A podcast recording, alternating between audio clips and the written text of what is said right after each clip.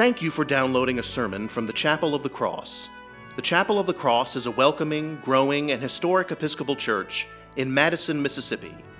I hope you will join us on Sundays for worship at 7:30 a.m., 8:45 a.m., 11 a.m., and 5 p.m., with Sunday school for all ages at 10 a.m. I also invite you to connect with the chapel online at chapelofthecrossms.org. Again, thank you for downloading this sermon. We pray it will enrich your walk with Christ. God bless you, and we look forward to welcoming you and your family to the Chapel of the Cross.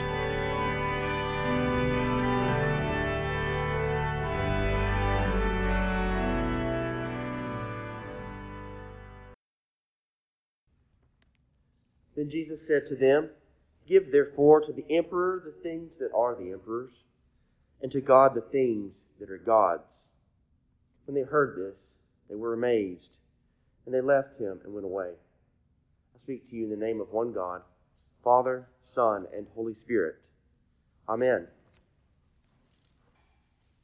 I'll start us off with a quote this morning. It is one that I am sure you have heard before. Our new Constitution is now established. Everything seems to promise that it will be durable. But in this world, nothing is certain except death and taxes.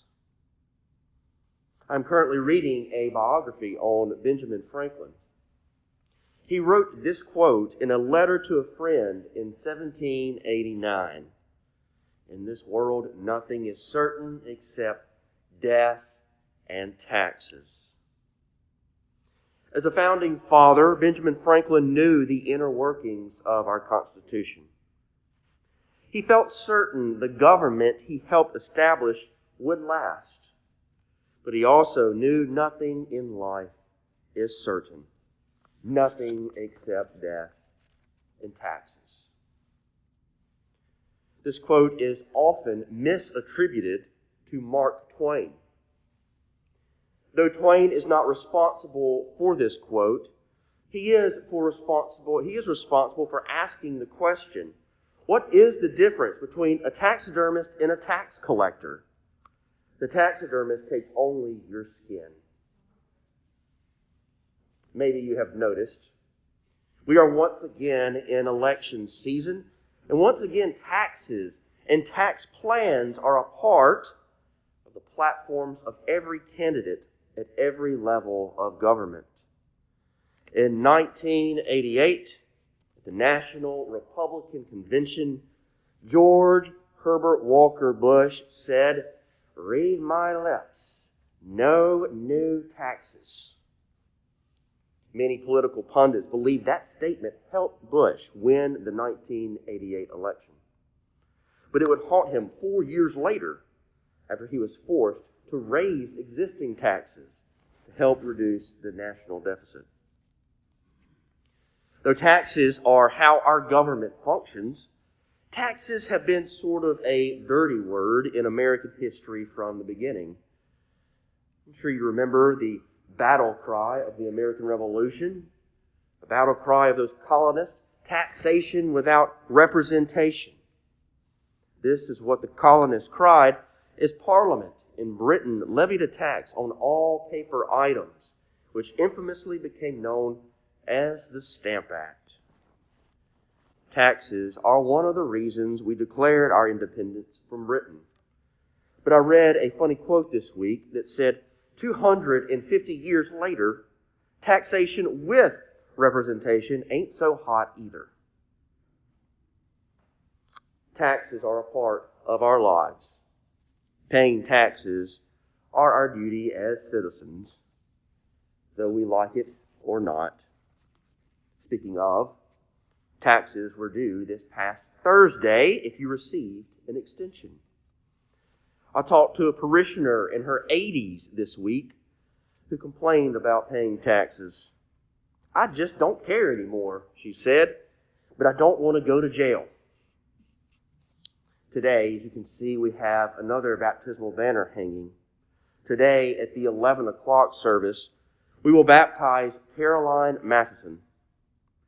Caroline will receive the gifts of baptism that we all have received the forgiveness of sins, the presence of the Holy Spirit, participation in the body of Christ, and the promise of everlasting life through the resurrection of Jesus Christ, her Lord.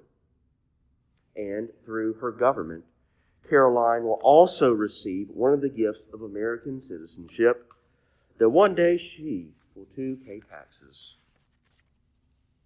We continue this theme. We continue today's tax talk with the question posed to Jesus in our gospel lesson Is it lawful to pay taxes to the emperor or not? Jesus, once again, finds himself in a quagmire with the authorities. To answer yes, it is lawful to pay taxes to the emperor would incite the Pharisees against him. To answer no, it is not lawful to pay taxes to the emperor, well, that would incite the other half of those trying to trap him, the Herodians. It's one of those rock and hard places. It's one of those darned if you do, darned if you don't situations. There is no good answer for Jesus to give in this situation. So Jesus answers in a way that has kept biblical commentators on their toes for centuries. Give, therefore, to the emperor the things that are the emperor's, and to God the things that are God's. I admit that I like the King James Version better. Render, therefore, unto Caesar the things which are Caesar's, and unto God the things that are God's. Jesus didn't just say this to escape a trap. Jesus was saying, Give Caesar his stupid coin. It bears his image. It belongs to him. Give it to him. It doesn't matter.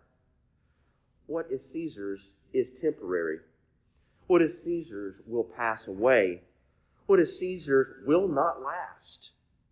Like this coin, everything that belongs to Caesar will rust and will be, of course, no more. But give to God the things that are God's.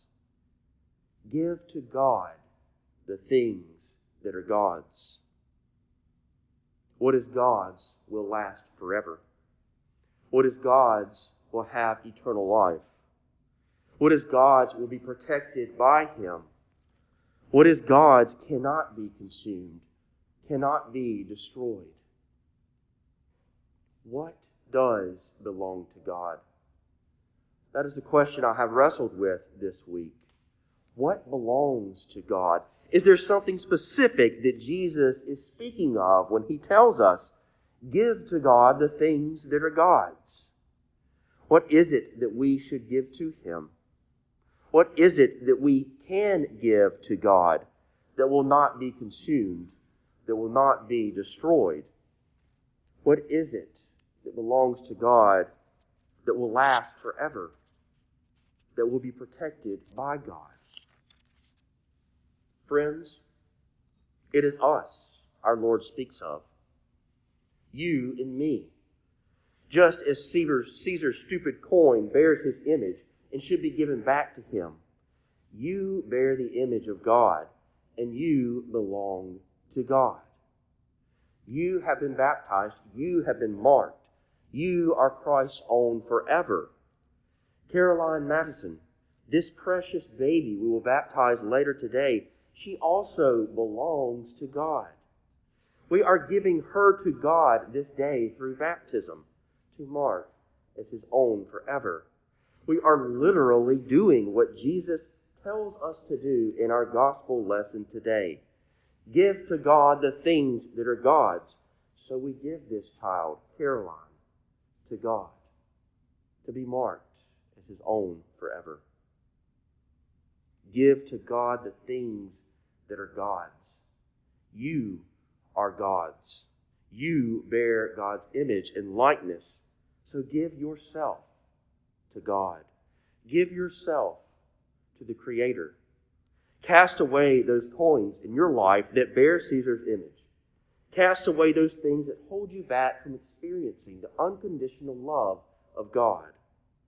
Cast away the feelings of unworthiness and shame. Cast away the burden of sin. Cast away the doubt and fear. Cast away the sadness and despair. Give to God what He fearfully and wonderfully has made. Give to God what He cherishes. Give to God that whom He wants to be in relationship with. Give to God that which He loves. Give to God that whom He pours His grace upon grace upon. Give to God that whom He forgives. Give to God that whom He loves. Give to God that whom He has marked as His own forever. Give to God that whom He calls, and give to God that whom He sends. Give to God the things that are God's. So give yourself to God because you belong to God. But still pay your taxes. Amen.